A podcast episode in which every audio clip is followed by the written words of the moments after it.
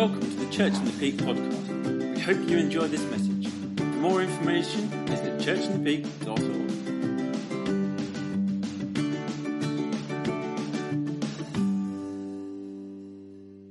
Dave's going to come and preach, but let's pray for you, Dave.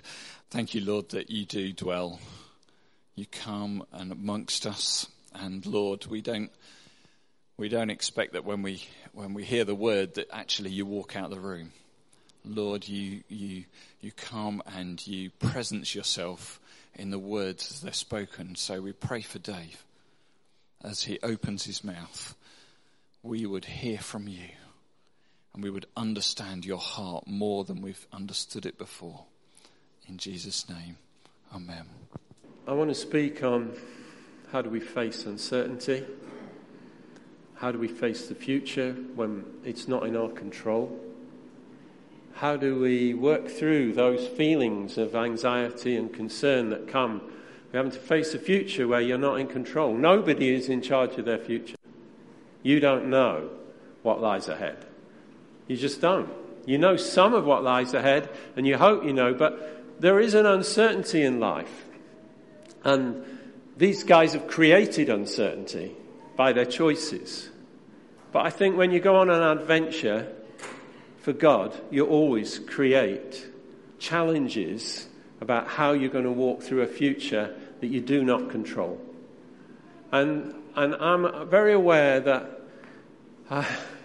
just how much all of us would love to be in control of the future, our future, what's going to happen to us, how will this work out, and so on. And the reality is that we can't. Don't you agree? Are you totally in control of your future? What's going to happen? What your marriage is going to do, what your job's going to do, what your finances are going to do, what your family's going to do? None of us. So we're just in this position of living this side of heaven.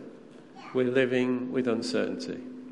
So my topic is trust in the midst of uncertainty. And I found a new term. I've never seen this before. I was reading something from secular psychology, and it's called loss of control anxiety. I thought, yeah, I get what that means. Loss of control anxiety. When we lose control, something kicks off. And so I want to just tell you a little story. If you want a Bible open, turn to John 13:33. Because we talk about separation anxiety. This must really crown it all, because Jesus is with the disciples in chapter 13:33. My little children, I will be with you only a little longer. You will look for me, and just as I told the Jews, so I tell you now, where I'm going, you cannot come. You've just spent 3 years living with Jesus, communal living, common purse. Only times you're separated when he's up and down the mountain praying, or choosing just to spend some time with his Father. But then he comes back, and he always comes back, even if it means walking on a lake. He comes back, and he says, "I'm going, and you can't come." That creates uncertainty. That must create a level of anxiety and stress and uncertainty and confusion. What is going on? He says, where are you going? Where I'm going, you can't come. And Peter says, oh, well, I'll come. I can come. And he says, no, you can't. Where I'm going, you cannot follow. Well, I'll lay down my life for you. No, you won't. You'll deny me 3 times, even before the morning comes. We're in the middle of 5 chapters in John that take place on a Thursday evening, the night before Jesus is crucified. 5 whole chapters. The focus is to draw you into the experience of what was going on as well as the truth. And then the remaining chapters through chapter 20 are about the passion, the actual crucifixion and resurrection. 5 chapters. And so we get this breaking in. So at that point, what I want to share with you very briefly is, how did Jesus counsel his followers, his disciples, his friends? How did he counsel them? What would be his counsel? How would he help them through this time where there's going to be fear? They're in a very hostile environment, a very violent environment. Murder's going to take place. And how would you counsel your friend going through incredible uncertainty? Well, chapter 14, verse 1. We put it up on the screen. It's quite simple.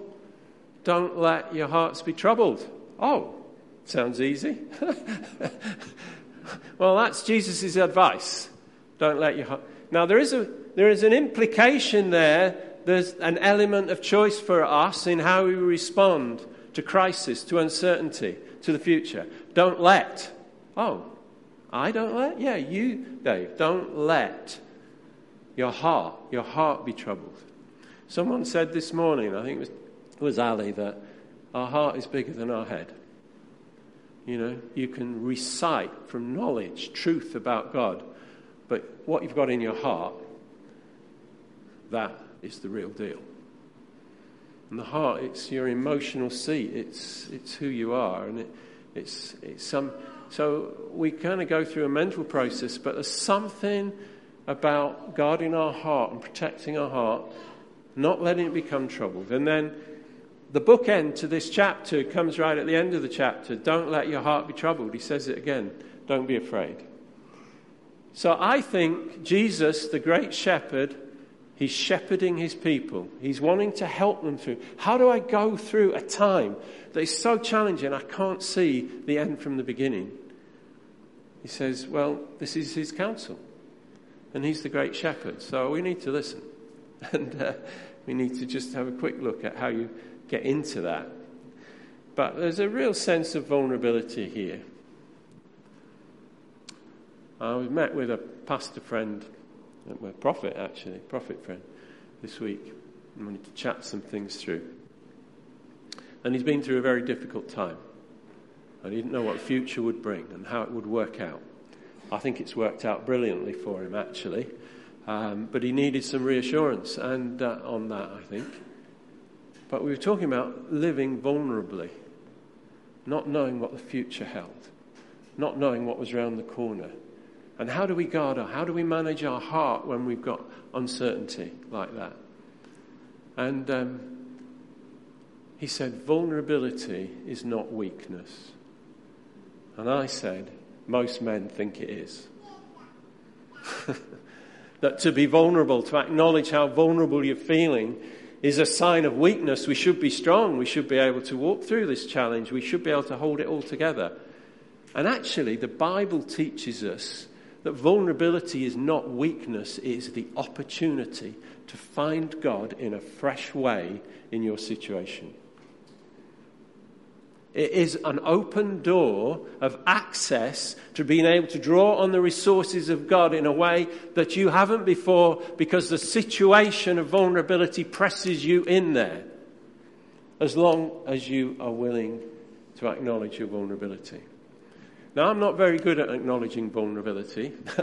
We're in the midst of buying and selling a house, so it's supposed to be quite stressful up there, isn't it? In the register of stress-causing things, and I start thinking, I'm not going to get stressed about this, I'm just going to walk through it. And then things start to happen, which are not in your control. Other people make choices. And you think, oh, that's not good, I don't like that, and so on. And before you know it, you can begin to get anxious. Now, if I'm going to be vulnerable, I have to acknowledge the stress that I'm feeling and why I'm feeling it. What is it that's going on in my heart to make me feel anxious? And my instinct, I don't know if this is just a male thing or just a personality thing, but my instinct when I get a negative emotion like fear and anxiety, I want to crowd in, is I just want to keep it out there. Thank you very much. I don't want to feel it because it's not very nice. It's a negative emotion for me. Anxiety, separation anxiety, or whatever it is, leaving Josie and Justin, or whatever it might be. I want to keep it out there. That's just what I do. But I'm not making myself vulnerable. I'm trying to keep myself safe. The trouble is, I just become very unpleasant to be around when I'm keeping all these negative emotions over there, because they're still there. I'm just not processing. I'm not engaging with it. I'm trying to be not vulnerable because it's uncomfortable. I'm saying only when I admit why I'm feeling like this and begin to engage with it, can I get through it. And I find that vulnerability is not weakness. It's honesty. And it's finding that I can draw on God from that place of honesty about my so-called weakness. Paul sussed this. He says, well, I've learnt this. When I'm weak, vulnerable, that's when I'm strong. Why? Because that's when I draw on the grace of God. My grace is sufficient for you. My power is made perfect in your weakness, your vulnerability, your openness to engage with this. Now, my wife's very different to me. She lives motion all the time. She lives it out, don't you, darling? She lives, I mean, she engages with it. She doesn't bury negative emotions. She gets them out. She just gets them out. She gets them out. I think you're a bit the same. Get them out. Don't bury them because it's unhealthy. But it's not easy. It sounds like a very difficult thing to do. So we've got the verses. At least that's the bookend counsel. That's why I think it's his counsel. It's at the beginning. It's at the end of this piece of scripture. And so, how do you face the challenge of the future that's uncertain? You can face it with fear. You can let your heart be troubled, or you can. My next slide, take life as an adventure. Adventure awaits. I saw this poster in South Africa. I don't know if you can see it. It's a lighthouse, there's waves, there's boats. It was very evocative to me. We were just doing a trip down there and we were staying with some friends and oh, it's better up there. It's brighter up there anyway. And it's like, do I have the courage to approach this next phase in life as an adventure with courage rather than with fear and dread? You know, we're moving to another part of the country. We're going to have to start all over again. Friends, church, everything. Is that an exciting option? Or is it one that I'm just going to feel nervy about? Well, either is an option. I can choose. Don't let your heart be troubled. Not, and of course, the real key, the real secret, I think, to all this is, as Jesus said right at the beginning of this chapter, before he said, don't let your heart be troubled, he first said, don't let your heart be troubled. Believe in God. Believe also in me. And belief and trust are related, aren't they? What you believe, you trust. Trust is a passive condition. So, I like the chairs here. I'm impressed with them. They're nice and stainless steel. I can't imagine how much they cost, but I'll not ask that now. It's very nice. Now, here's an example of believing. Without really thinking much about it, I believe this chair could take my weight. So I'll trust it. In fact, probably won't think about it at all. I'll just trust that. I hope you haven't booby-trapped it. That it will take my... Oh, it does. I believed, so I trusted. What do you believe about God? What do you believe about how utterly good he is or not? You see, we spend a lot of time in the Christian world at the moment, in the West at least, trying to convince Christians that God really is so unfathomably good and so unfathomably loving that we can put our full weight of trust on him. And so we know that in our heads because we keep being told it. And Ali's trying to help us in that moment to make sure it's in your heart. And I find out whether I really believe God is good, so good, that I can put my full weight on him. And if I do that, it does something with my heart. Trust in the Lord with all your heart. And where are you going to lean? Lean not on your own understanding, no, lean into him. That's a wonderful invitation, isn't it? In all your paths acknowledge him and he will make your path straight. Poof. It doesn't feel straight sometimes. It feels very bendy. This house sale doesn't feel straight. But he's straight and I know him. So I'm not going to worry about it. I'm going to say this is an adventure that awaits us. We're going to put our full weight of trust on that. And when fear wants to come crowding in because something happens that I don't like, then by the grace of God, I'm going to wrestle that blooming thing to the ground and I'm going to be brave. Yeah? It takes a lot of courage and bravery. That's the finishing point that I'm moving towards. This isn't osmosis. Oh, it'll just work out. No, it's an internal wrestling. Out of my vulnerability, I can find the presence and the strength of God. But I do have to admit it. I do have to admit where I'm at. I do have to admit the rest. And then I do have to, there's an ABC here, I do have to believe that God is as good as he says he is, and he really is totally loving. And then I do have to confess with my mouth the truth about that. That's my ABC. Admit, believe, confess. That's how you get saved. Believe with your heart, confess with your mouth about Jesus is the Lord. That's the ticket. It's in your heart. It's not a false confession at the front of a meeting. It's in your heart. I believe Jesus is the Lord. And I confess it with my mouth. I'm saved. Is this okay? We're connecting with life. We want to connect with life. Real life. What goes on. So, there's so much I've got out of this passage. But Jesus gives two promises in chapter 14. I'm sorry we haven't got time to read it all. The first one he goes straight into. In my Father's house, many rooms. And I'm going to get a place ready for you. And I'm going to come and I'm going to take you there. Because I am the way to the Father. To the Father's house. No one comes to the Father, he says, except through me. So his first place to help in that... I mean, these guys are going to go through incredible stress in the next 24 hours, next 3 days. They're going to go through incredible stress. And he wants to help them. So if you have to counsel someone or counsel yourself, Jesus just says, lift your head, remember the end from the beginning, heaven. The Father's house, that's our destination. And being with the Father, that's our destination. And I've come to reveal the Father to you and bring you to the Father. And that might just sound like theological talk to you.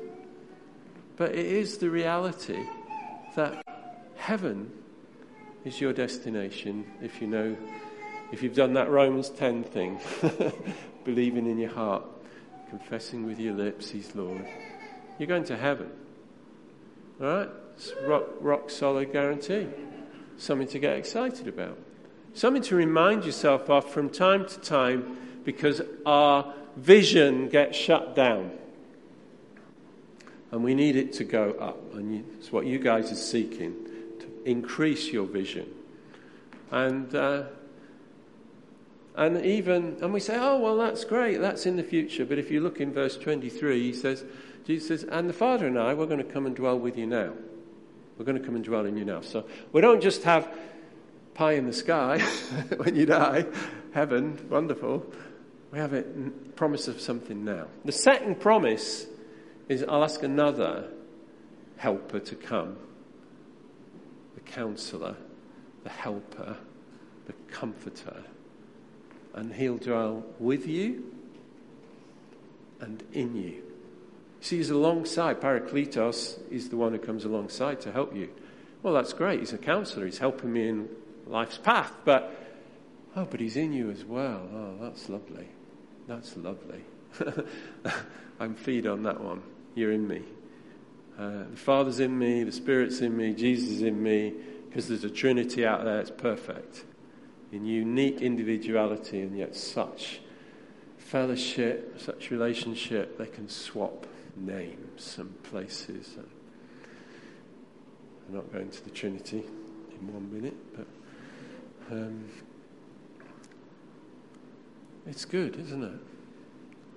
It's good. You've got a couple of massive promises that you can feed on in chapter 14 of heaven, knowing the Father is indwelling, and this other.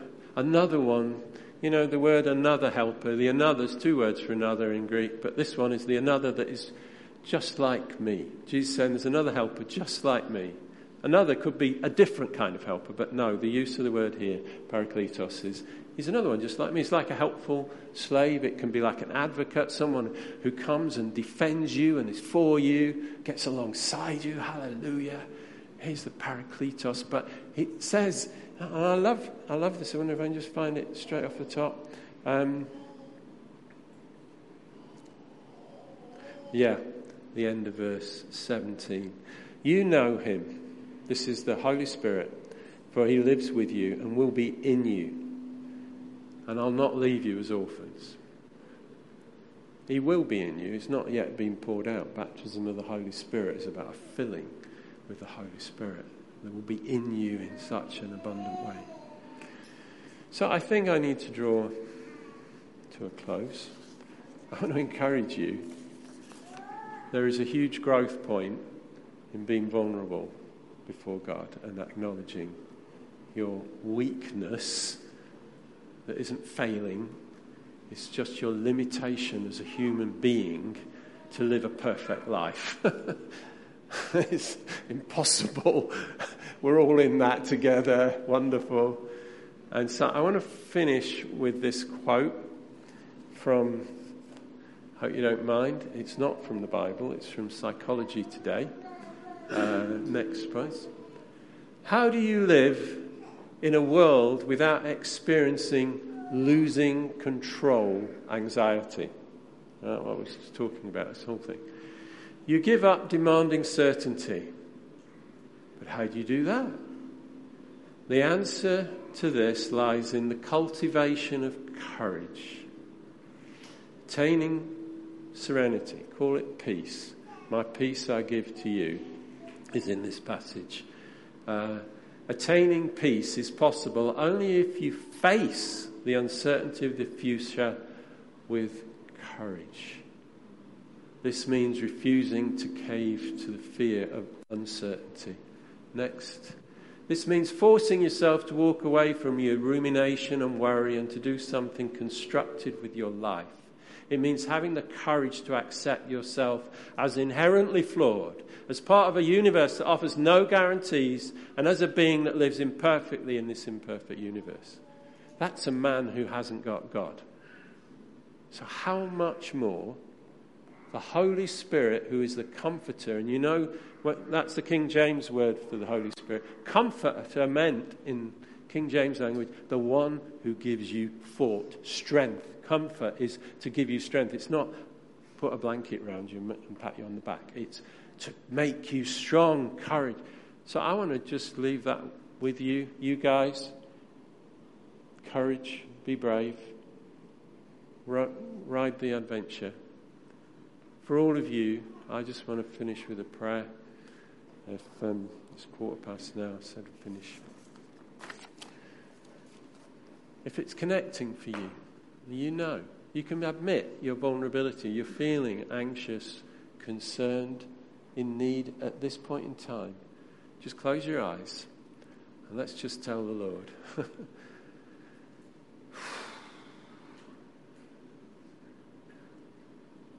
Just want to make a confession, Lord, that times when we feel really vulnerable, we don't feel strong. And in that place, we ask you to come to us.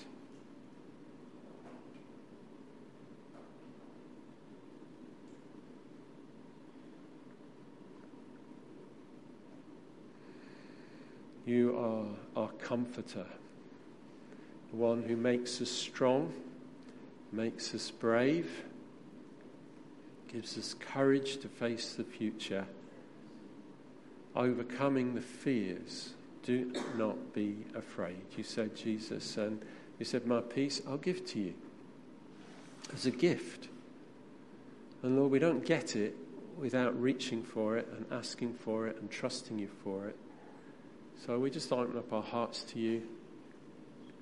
We invite you to come to us again in the midst of the uncertainties of this life. And Lord, I pray as people go away and think about this, hopefully, they'll grapple. They'll grapple for a peace in their heart. They'll grapple for fresh impartation of God into their lives with a vulnerability that is ultimately strength. So let your blessing be upon us, Lord, we pray. Amen.